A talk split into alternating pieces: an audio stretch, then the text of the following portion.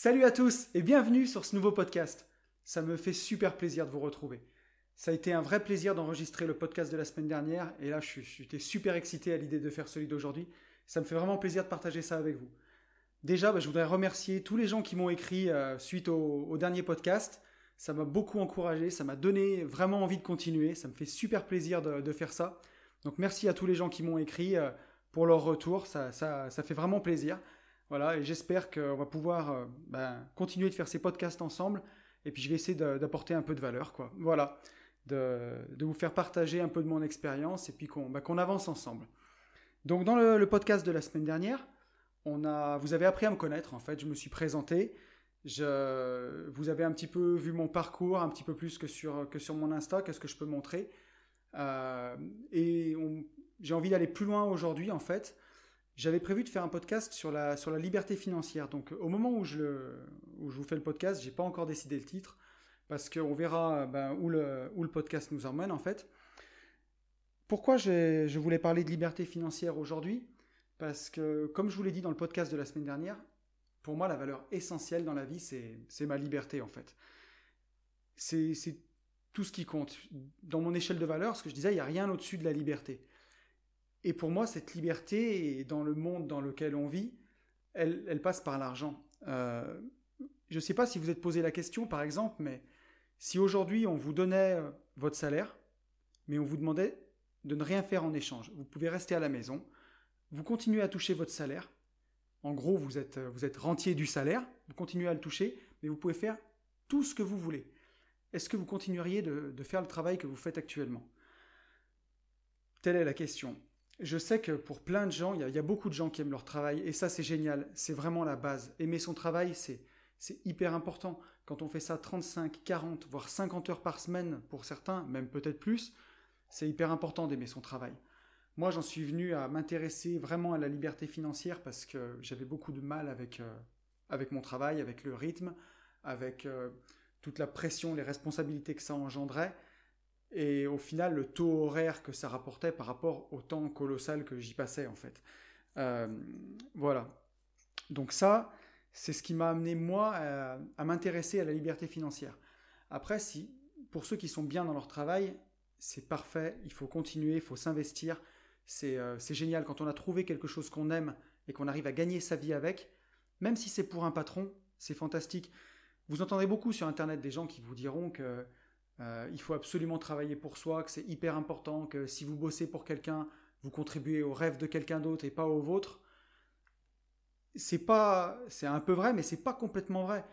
Je veux dire, si vous faites un métier qui vous plaît, que vous êtes avec euh, quelqu'un, votre patron, c'est quelqu'un, c'est un leader, c'est quelqu'un que vous appréciez, c'est super d'être dans le giron de, quelqu'un comme ça, et ça n'empêche pas, à titre perso, de s'occuper de ses propres affaires, ce dont on va parler aujourd'hui et ce que j'ai ce dont j'ai envie de parler avec vous en fait. Tout à fait. Donc, euh, voilà, il n'y a, pas de mal à avoir un job salarié. Il faut s'enlever ça de la tête. C'est d'ailleurs le premier levier pour atteindre l'indépendance financière. C'est son salaire. Parce que sur Internet, vous voyez plein, plein, plein de choses. La bourse, l'IMO, on va en parler. Hein. Mais pour moi, le, premier levier qu'on a, c'est notre salaire. C'est la première chose euh, avec laquelle on peut gagner de l'argent. Donc, ça, c'est super important pour moi. Le premier levier, si on veut quitter la rat race, c'est justement d'être un peu dedans au départ pour essayer d'avoir un bon salaire, essayer de vous rendre indispensable dans votre travail, essayer de vous intéresser à tout, essayer de beaucoup apprendre. Un travail, c'est pas simplement une perte de temps comme certains peuvent le penser. Au contraire, si on peut arriver à apporter de la valeur dans son travail, c'est génial. Et si vous arrivez à apporter de la valeur et à la convertir dans votre salaire, vous avez des augmentations, c'est toutes des choses que vous pourrez investir. Euh, ce qui nous mène un petit peu au, deuxième pilier de la liberté financière, pour moi, c'est le véhicule d'enrichissement. Je m'explique. Euh, vous savez, vous connaissez le dicton, hein, qui veut aller loin doit ménager sa monture. Quand on veut aller loin, ben, il faut faire attention à son véhicule. Alors je suis mal barré pour parler parce que je roule dans une épave, hein, une voiture qui a 250 000 bornes et qui tout saute. Mais enfin bon, euh, tant qu'elle explose pas, je la change pas. Hein. Donc, euh, blague à part, euh, qui veut aller loin doit ménager sa monture? Et ça, c'est ce qu'on va utiliser, nous, ben, pour avancer dans l'investissement, en fait. Donc, par véhicule, j'entends une assurance vie, ou un PEA, où on va s'intéresser à l'investissement en, lazy investing. Ça, je vous laisserai faire des recherches aussi. Si vous voulez que j'en parle, n'hésitez pas à me le dire. Moi, c'est ce que j'utilise. Alors attention, disclaimer, au fait, euh, je ne donne pas de conseils d'investissement. Euh, tout ce que je dis est à prendre avec des pincettes. Faites vos propres recherches, intéressez-vous. Je vous partage mon expérience, ce qui a marché pour moi. En aucun cas, je dis que ça doit marcher pour tout le monde et je ne me permettrai pas de dire que c'est ce que vous devez faire. Hein, qu'on soit, bien, soit bien clair. Parenthèse refermée, euh, en véhicule d'enrichissement, donc une assurance vie et un PEA, on peut avoir les deux. En méthode de lazy investing, c'est-à-dire qu'on va investir sur des trackers. Alors peut-être que pour certains, je dis des gros mots. Euh, n'hésitez pas à me le dire en commentaire ou en, DM Instagram si vous voulez que je fasse des podcasts euh, spécifiquement là-dessus. Un tracker, ça va être un, produit boursier qui réplique un indice. Encore des gros mots. Mais bon, en gros, si vous voulez, pour expliquer, c'est euh, tout le monde connaît l'indice CAC 40, par exemple. Hein. C'est l'indice qui cote les 40 euh, plus grosses entreprises françaises. vous avez un tracker, un indice qui réplique le CAC 40. Quand vous investissez dessus, les variations d'indice sont celles du CAC 40. Voilà. Et on le sait que, quoi qu'il arrive, dans le temps, depuis 1900, la bourse n'a fait que monter. En performance annualisée, la bourse mondiale est autour de 8,5% environ euh, par an. Donc, quand vous investissez sur un tracker, peu importe les hausses et les baisses, à la fin, vous êtes toujours gagnant. Donc, il existe des stratégies avancées là-dedans, mais ça, ça sera notre véhicule d'enrichissement. Donc, tout ce que vous allez réussir à économiser sur vos salaires, vous le mettez dans votre véhicule d'enrichissement qui, avec des hauts et des bas, mais bon an mal an, sur le long terme, a une croissance d'environ 8%. Voilà, alors tout ça n'est bien sûr pas garanti, on est bien d'accord. Euh, c'est juste un retour d'expérience sur toutes ces années de bourse, mais on peut. L'expérience nous a montré que ça fonctionnait. Donc, pour résumer, pour quitter la rat race, pour commencer, on aurait d'abord essayé d'avoir le meilleur travail possible, un travail dans lequel on peut donner énormément de valeur. Si vous êtes à votre compte, déjà, c'est tant mieux, c'est super, continuez. Si vous n'êtes pas à votre compte, si vous êtes salarié, bah, donnez le meilleur de vous-même, investissez-vous beaucoup et essayez d'avoir le meilleur salaire possible. Et tout ce que vous arrivez à épargner, vous le mettez sur votre véhicule d'enrichissement. Et vous faites comme ça grossir petit à petit votre boule de neige.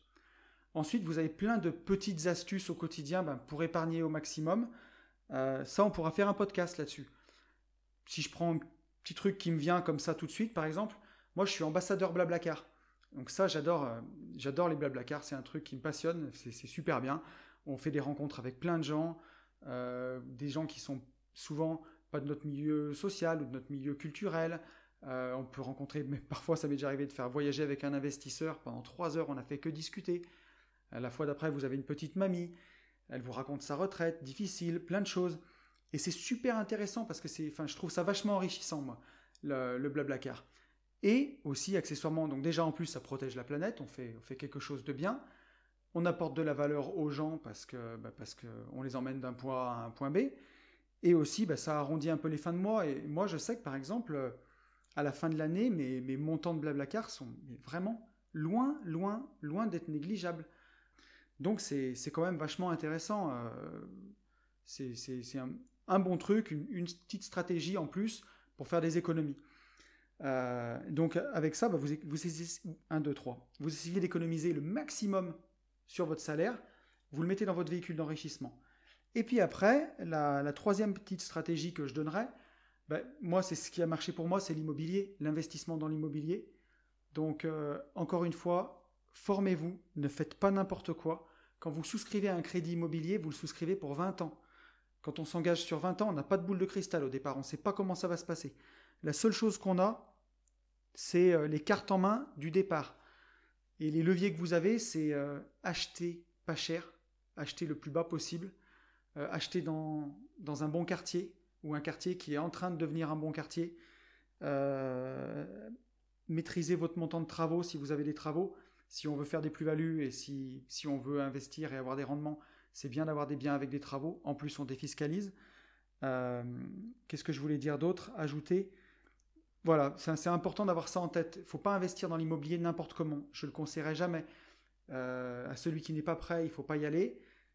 Investir dans l'immobilier, c'est pas compliqué, mais il faut vraiment des bonnes pratiques. Voilà, mais donc investir dans l'immobilier locatif, si vous arrivez à faire une bonne affaire, dans un rendement autour de, de 10%, vous pouvez déjà dégager du cash flow. Si vous continuez de travailler à côté, tout le cash flow que vous dégagez, vous pouvez le mettre sur votre véhicule d'enrichissement. Ça, ça marche très bien. Ensuite, moi, ce que je conseille, c'est de renouveler ces biens tous les 7 ans.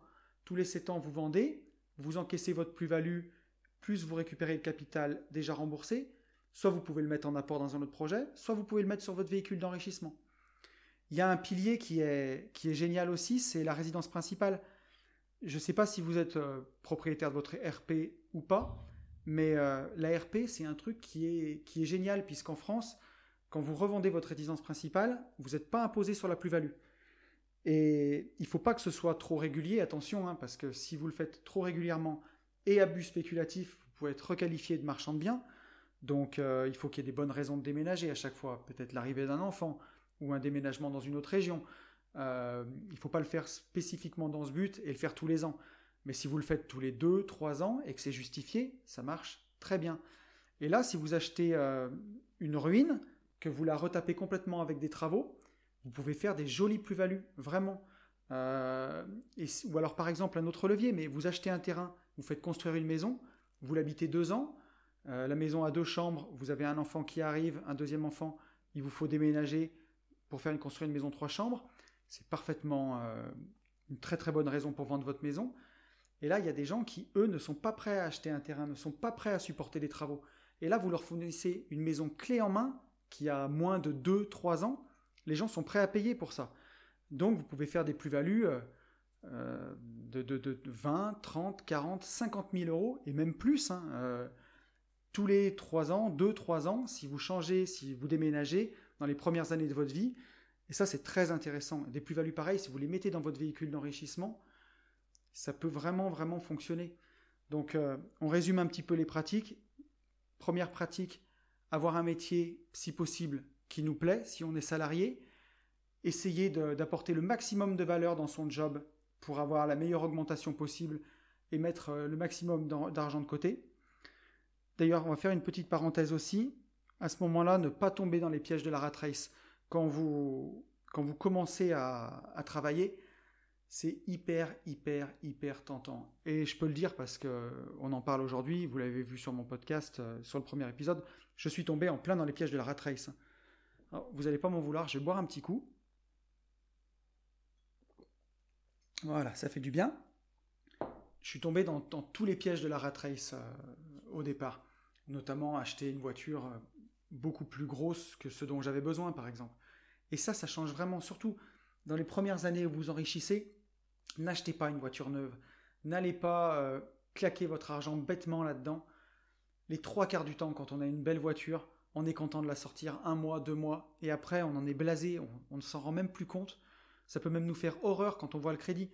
Si aujourd'hui vous, vous venez de commencer à travailler, vous arriviez, on va prendre un exemple, mais vous gagnez 1500 euros, vous vous en sortez correctement, vous arrivez à vivre, vous arrivez à mettre 200, 300 euros de côté, à peu près, ça fonctionne. Et demain, vous changez de job, vous avez une super promotion, vous passez à 2000 euros. Vous avez 500 euros d'augmentation. Théoriquement, si vous ne changez pas votre mode de vie, si vous mettiez 200 euros de côté, vous pouvez mettre 700. Et ça, ça pourrait tout aller sur votre véhicule d'enrichissement. Et là, la liberté financière, elle se rapproche, mais vraiment à grands pas. Mais le piège, c'est que même avant d'avoir touché ces 500 euros, vous savez déjà comment vous allez les dépenser. Et ça, c'est très très très mauvais parce que vous allez voir que vous adaptez votre niveau de revenu à chaque fois en fait au palier supérieur. Vous gagnez 500 euros de plus, vous achetez une plus belle voiture à crédit, et ainsi de suite, ou vous déménagez dans un appart plus grand, plus joli. Le problème, c'est qu'après, vous pouvez même plus revenir en arrière. Vous allez même vous demander comment vous faisiez quand vous gagnez que 1005. Vous vous dites, mais comment je faisais avant? Et pourtant, vous, vous y, vous y arriviez. Donc ça, il faut y faire très attention à ne pas tomber dans les pièges de la rat race surtout pour euh, s'il y a des jeunes qui m'écoutent, des, gens qui ont 20, 21 ans, 22 ans, même en dessous, c'est vraiment là que ça fait la différence. C'est là que ça fait la différence. Si vraiment vous vous investissez sérieusement entre 20 et 30 ans, que vous faites les choses bien, que vous vivez pas au-dessus de vos moyens, alors encore une fois, je pèse mes mots, comprenez-moi, il ne s'agit pas de vivre comme un moine. On n'est pas en train de dire qu'il faut se serrer la ceinture, qu'il faut euh, manger que les pâtes euh, avec le petit pouce en bas des rayons. C'est pas ce que je suis en train de dire. Il faut se faire plaisir, il faut garder un budget pour, euh, pour avoir des sorties, pour faire surtout des voyages. Tout ce qui est important pour vous offrir des expériences. Mais ne le mettez pas dans des gadgets technologiques, ne le mettez pas dans des voitures, ne le mettez pas dans des, dans des, des apparats de représentation, euh, une montre, euh, des, des, chaussures de marque, des vêtements de marque. Ça, c'est du fric foutu en l'air. Que vous fassiez un voyage par an, ça, c'est génial. C'est de l'argent qui n'est jamais perdu, l'argent que vous mettez dans les voyages. Ou dans la formation, c'est de l'argent qui n'est jamais perdu. Mais tout ce que vous balancerez dans le matériel, c'est fichu. C'est pas ça qui rend heureux. C'est vraiment pas les choses matérielles. Donc, euh, ben, on va reprendre là où on, en était. Donc, premier véhicule, eh ben, pour s'enrichir, premier, premier pilier, d'abord le salaire. Euh, quand vous êtes en phase de constitution de patrimoine, c'est hyper important. Deuxième chose, votre véhicule d'enrichissement, donc bourse, euh, PEA plus assurance vie, où là vous mettez l'argent tous les mois dans ce véhicule et lui il va continuer. C'est comme une boule de neige qui roule et qui devient de plus en plus grosse avec la magie des intérêts cumulés. Et troisième véhicule, l'immobilier locatif. Euh, moi c'est ce que j'ai fait pour ceux qui sont les plus chevronnés qui ont vraiment envie. Et puis, euh, ou alors même, on en parlera plus tard, mais mon métier d'aménageur foncier où j'achète des terrains, je les divise et je revends les parcelles, euh, les parcelles divisées, qui marchent très bien. Ça, c'est un très bon, très bon pilier. Euh, mais le pilier assez facile, le pilier de, la résidence principale, qui est vraiment sympa. Si vous acceptez de déménager tous les 2-3 ans, dans les premières années d'une vie, c'est quelque chose qui peut vraiment, qui peut vraiment vous enrichir et en plus vous apporter de la valeur. Euh, voilà, donc eh ben, je crois qu'on arrive au bout de, ce deuxième podcast. J'espère qu'il sera, sera bien, j'espère qu'il va vous plaire. Euh, dites-moi si ça vous a apporté de la valeur, si ça vous a un petit peu éclairci votre lanterne, si pour vous c'est clair. Voilà, euh, je vais essayer de faire un podcast par semaine. Pour l'instant, je tiens le rythme. On va voir si, si j'arrive à tenir comme ça, mais bon, il n'y a pas de raison. En tout cas, même celui-ci d'aujourd'hui, celui d'aujourd'hui, j'ai pris beaucoup de plaisir à l'enregistrer. Ça me fait vraiment plaisir. Ça fait beaucoup de fois le mot plaisir. C'est que ça doit vraiment être chouette. Et ça l'est. Je vous souhaite une bonne semaine. Continuez bien, investissez, portez-vous bien et à très vite.